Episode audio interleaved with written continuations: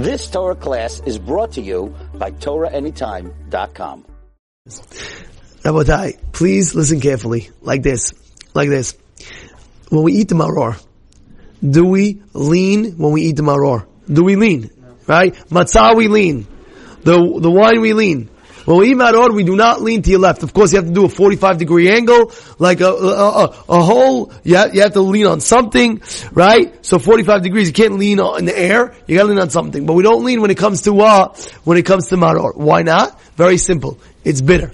When it's bitter, we don't lean, right? We're not leaning that. We want to lean when there's hayrut, when there's freedom. The matzah represents freedom. The, the wine represents freedom. But maror does not represent freedom. It represents the bitterness that we had in Egypt. That being said, there's a mitzvah that we have called korech. What's the korech? Korech is when you take the two matzah and you have the maror in the middle. And now, what do you do? You lean. We hold that you lean. So one second.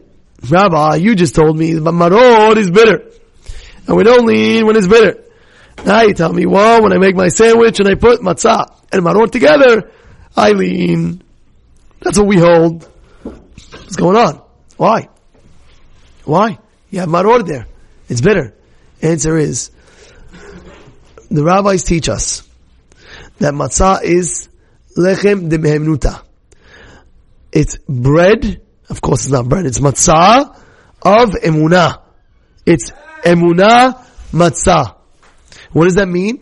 That means when you're eating it, it's food of emunah. That's what it is. It's like, for example, I gave a perfect example. If you think about it, a perfect example, right? Sometimes a person, right, uh, he drinks caffeine. Right? He drinks a coffee, let's say, a heavy duty coffee. He drinks it, and all of a sudden he feels very energetic, very, very, very energetic. What happened? It, it made him energetic, right?